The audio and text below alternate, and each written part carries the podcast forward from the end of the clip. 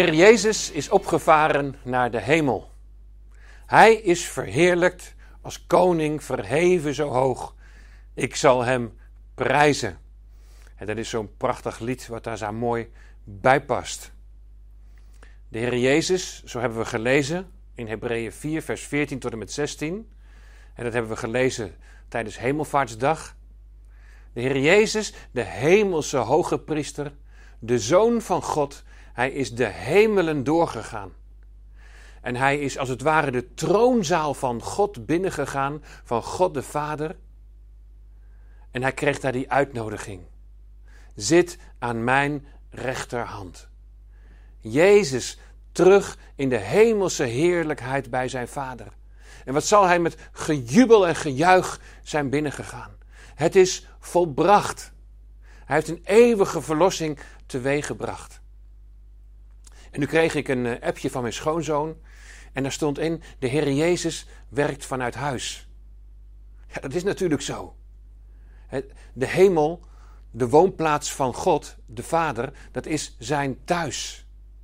Hij die in die hemelse heerlijkheid is, regeert vanuit de hemel. Maar hij heeft geen Zoom of Microsoft Teams of Skype of wat voor mogelijkheden er ook allemaal nog meer zijn hè, om contact met elkaar te hebben. Al die, al die hulpmiddelen heeft hij niet nodig om in contact met jou te zijn. Hij staat rechtstreeks in contact met je door de Heilige Geest die in je woont. De Geest van Christus. Nou, wat is dat bijzonder? De Heer die werkt vanuit huis, maar rechtstreeks met jou verbonden. Het is Hemelvaartsdag geweest en we zien nu uit naar het Pinksterfeest. komende zondag, dan is het Pinksteren. En dan gedenken we de uitstorting van de Heilige Geest. En in aanloop daar naartoe zijn we zo met elkaar al een tijdje bezig met het onderwerp een geestvervuld leven. Wat is dat? En we hebben daarin al verschillende onderwerpen met elkaar doorgelopen. En ik wil ze nog even voor je op een rijtje zetten. We zijn begonnen met de verzegeling met de Heilige Geest. Daarna dat wij samen toegang hebben door de Heilige Geest tot de Vader. Dus dat wij door de Geest in Zijn aanwezigheid zijn. We zijn ook een woonplaats van God in de Geest. Hij woont in ons. Ook daar hebben we bij stilgestaan. Ja, je kunt de Heilige Geest ook bedroeven. En wat heb je dan nodig? Dat is de kracht van de Heilige Geest. Ook daar hebben we bij stilgestaan. En het vervuld zijn met de Heilige Geest. Het bidden in de Geest. De doop in de Heilige Geest. De zalving met de Heilige Geest. Het is allemaal voorbijgekomen. Hoe zit dat met de werking van de Heilige Geest in jou en mij? En, en wat werkt dat uit? Nu heb ik één onderwerp dat we hebben behandeld, heb ik overgeslagen. Nou, daar zouden we een prijsvraag van kunnen maken, maar dat gaan we niet doen. Maar misschien is het je opgevallen. En dat is het onderwerp eenheid in de geest. We zijn één in de Heer Jezus Christus. We zijn één in Hem, samen een nieuwe schepping. Samen maken we deel uit van het lichaam van Christus. Samen behoren we Hem toe. En zijn we één. Maar ik heb al aangegeven toen ook. Het is dan wel de vraag of die eenheid die er is, in geestelijke zin en qua positie, of die eenheid ook zichtbaar wordt in je dagelijks leven. In hoe je omgaat met je medemens. In hoe je leeft ten opzichte van je hemelse Vader, de Heer Jezus Christus. In afhankelijkheid van de Heilige Geest. Wordt die eenheid ook echt zichtbaar? Ik heb toen ook dat lied nog aangegeven: Vader, maak ons één. opdat de wereld weet dat u zond uw zoon. En dat die oudere zuster zei: maar kunnen we dat wel zingen? Want we zijn toch één? En dat ik als antwoord gaf: ja, we zijn één in positie. Maar het wordt helaas niet altijd zichtbaar. Die eenheid die komt nog wel eens onder druk te staan. Waar ik met jullie nu op dit moment over na zou willen denken, dat is het onderwerp eensgezindheid. En daarin wordt dus duidelijk, of komt de vraag naar voren, van wordt die eenheid die er is, wordt die ook echt zichtbaar in een eensgezindheid. In dat woord zit het woordje gezinte. En gezinte, dat betekent uh, ja, eigenlijk wat is je diepste verlangen? Wat is jouw begeren? Waar zie je naar uit? Waar verlang je naar? Waar ben jij op gericht? Waar ben je ten diepste op gericht in je leven? Eensgezindheid. Weet je, eensgezindheid, oh, het is, het is zo kwetsbaar. als je denkt bijvoorbeeld aan, aan een oorlog of aan verkiezingen, dan speelt de media een hele belangrijke rol. En die media, de officiële media, de social media, maakt allemaal niet uit, maar ze proberen je op een een of andere manier proberen ze je te beïnvloeden. In een oorlog en in verkiezingen proberen ze je ook heel vaak negatief te beïnvloeden. Om die eensgezindheid, als die er is, om die vooral maar te ondermijnen en die onder druk te zetten. Om verwarring te stichten. Om de eenheid geweld aan te doen. Nou, als we kijken naar de situatie op dit moment, dan speelt de media ook een hele grote rol. En er zijn mensen die vinden de kabinetsbesluiten en de manier waarop Rutte het brengt en doet, vinden ze helemaal fantastisch.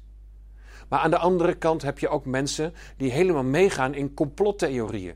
En die zeggen je wordt in de maling genomen. Er klopt gewoon helemaal niks van. En je wordt bewust op een verkeerd spoor gezet. En daartussenin, ja, daar zitten nog allerlei variaties. En de een die vindt dit en de ander die vindt dat. Ik zie ook gelovigen soms heel heftig naar elkaar reageren. Laatst zag ik een bericht van een voorganger voorbij komen. En die, en die zei van, je bent al bijna verdacht als je vragen stelt. En, en, en je mag al bijna geen afwijkende mening hebben. Want dan word je onderuit gehaald en dan wordt er heel heftig gereageerd. We leven nu ook in een tijd dat, dat eensgezindheid zo kwetsbaar is. En dat het zomaar geweld aangedaan kan worden, omdat de een zus denkt en de ander zo denkt. En daarom wil ik met jullie over dit onderwerp nadenken. Eensgezindheid.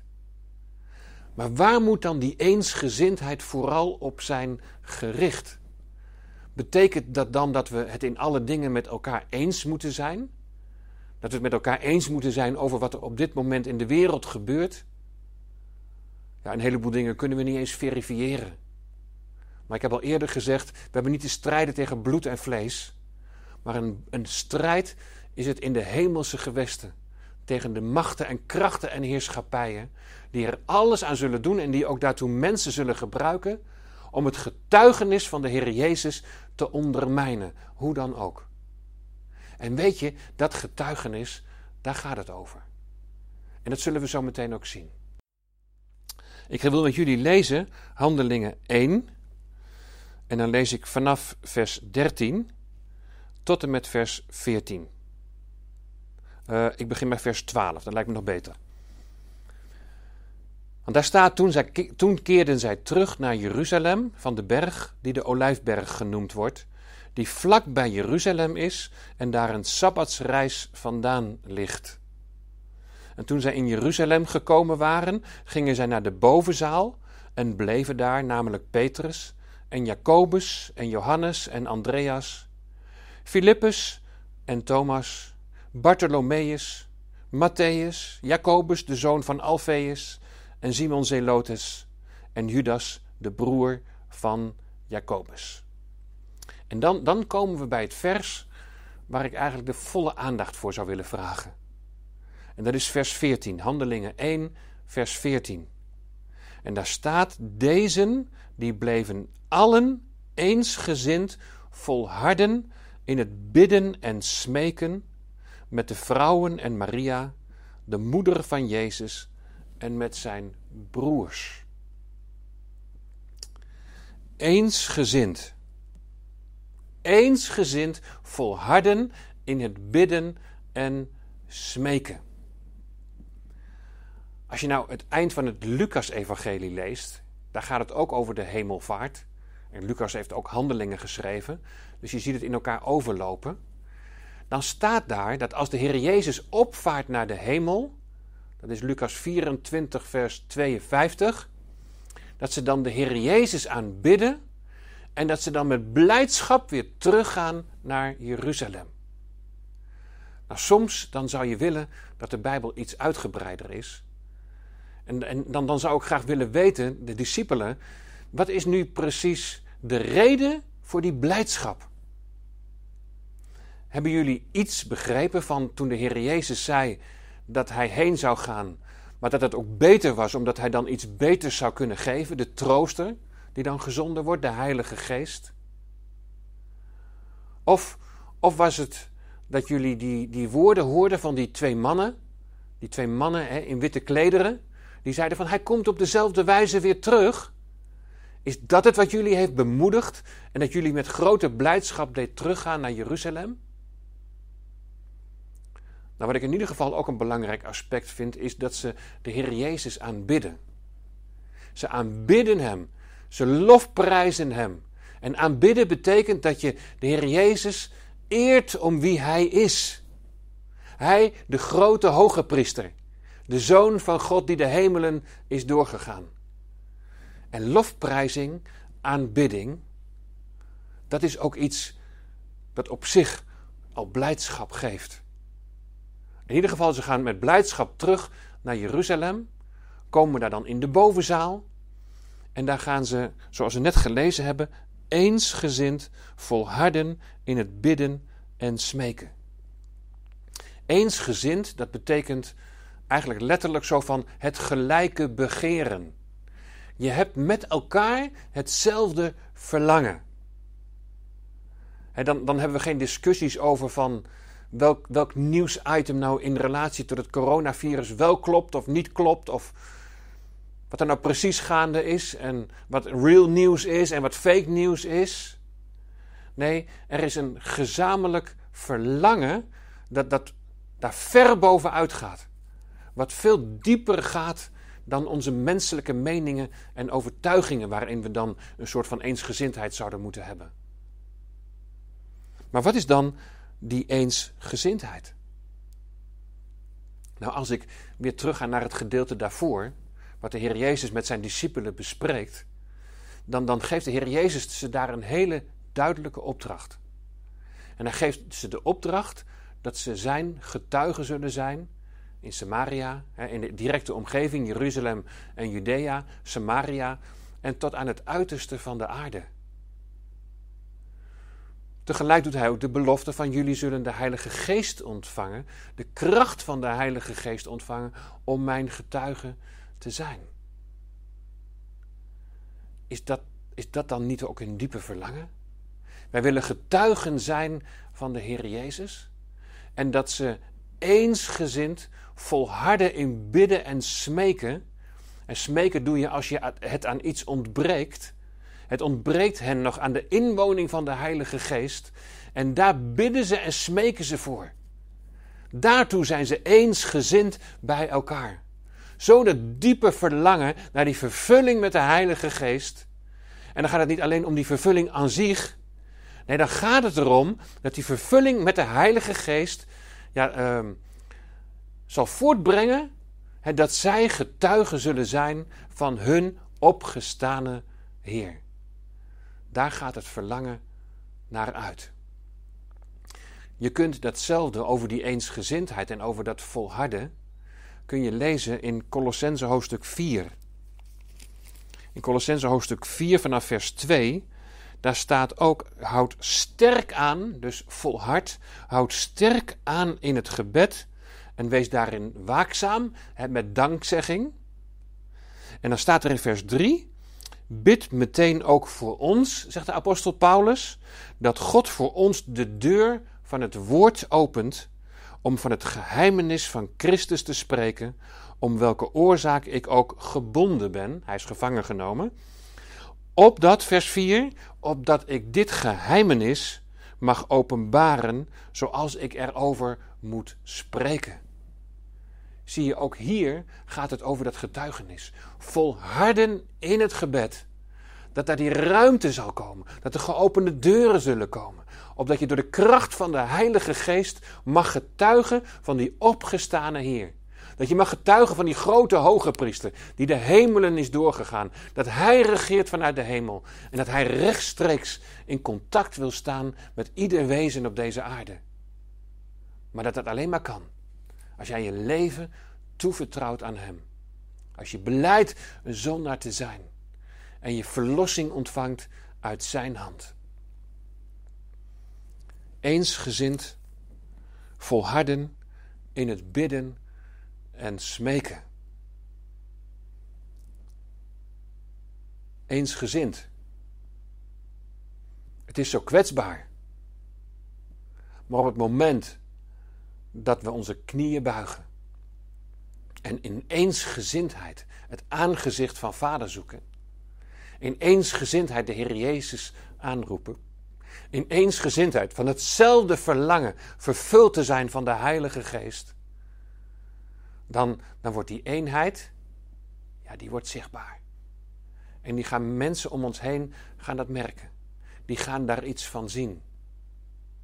Als je naar die eerste gemeente kijkt, dan werd er dagelijks aan hen toegevoegd. En ze stonden in de gunst bij het gehele volk, staat daar. In de gunst bij het gehele volk. Het volk had zoiets van: hé, hey, daar, daar gebeurt iets. Daar, daar, daar gebeurt iets bijzonders. Bij, bij de gelovigen werd, de Heer Jezus zichtbaar. In hun doen, in hun laten, in de manier waarop ze met elkaar omgingen, in hun getuigenis. Eensgezind, volharden in het bidden en smeken. Uitzien naar Gods geest, de kracht van Gods geest en wat dat teweeg brengt. En misschien moeten we dan al die discussies over wat we van, van deze tijd vinden en van wat het kabinet zegt of wat in de complottheorieën naar voren komt, dat we het maar eens even terzijde schuiven. En daarin niet vertrouwen op, op menselijke wijsheid en inzichten, maar dat we vertrouwen op, op, op onze Hemelse Vader. Dat we vertrouwen op de Heer Jezus Christus, onze Heiland. Hemelvaartsdag hebben we gezongen. Wat de toekomst brengen mogen, mij geleid des Heeren hand. Moedig sla ik dus de ogen naar het onbekende land. Het is in zekere zin onbekend, dat land dat voor ons ligt. Wat er nog allemaal gaat gebeuren. Maar de uiteindelijke bestemming, dat nieuwe land, dat ligt voor ons open. Daar, daar zijn we in aanwezig, in de aanwezigheid van de Vader. En dan mogen we bidden om de kracht van de Heilige Geest. Opdat wij ook getuigen mogen zijn. Opdat wij ons in deze wereld, waarin zoveel onrust is, waar zoveel onzekerheid is, dat we ons mogen onderscheiden door iets van de rust en de vrede van God. Iets van de rust en de vrede van de Heer Jezus Christus. Iets van de rust en de vrede die door de Heilige Geest in ons is gegeven, mogen laten zien. Laten we elkaar daarin aansporen en elkaar daarin bemoedigen. En daarin met elkaar die eensgezindheid mogen vinden. Zullen we samen bidden? Liefdevolle Vader in de hemel. We danken u voor wie u bent. Onze hemelse Vader die van ons houdt. Heer, u hebt uw Zoon vanuit uw hemelse heerlijkheid naar ons toegezonden. Hij, uw zoon, die, die zijn leven gaf aan het kruis van Golgotha. Daarmee de macht van de Satan heeft gebroken. De macht van, van de dood heeft gebroken. Daarmee onze zonden heeft vergeven. Uw zoon, de Heer Jezus Christus, opgestaan uit de dood. Hij in wie wij nieuw leven hebben ontvangen. Uw zoon, de Heer Jezus, opgevaren naar de hemel. Aan uw rechterhand. de Heilige Geest uitgestort in ons. En zo mogen wij een woning van U zijn in de Geest.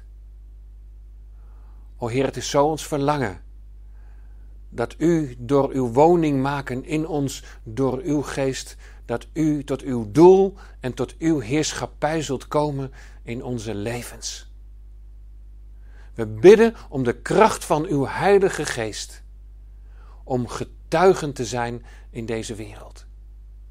En we bidden ook om bescherming. Bescherming van de gemeente. Van uw gemeente, Heer Jezus Christus. Heer, er zullen vele aanvallen zijn. Maar dat we in eensgezindheid onze knieën zullen buigen. In eensgezindheid zullen bidden. In eensgezindheid zullen verwachten. In afwachting zullen zijn van wat u gaat doen. Heer, het gaat niet om ons. Het gaat om u. Heer, uw naam zij geloofd en geprezen. Halleluja. Amen. Zoals een sprankje licht het duister breekt, u bent sterker. Mijn angst verstilt wanneer uw liefde spreekt, u bent sterker.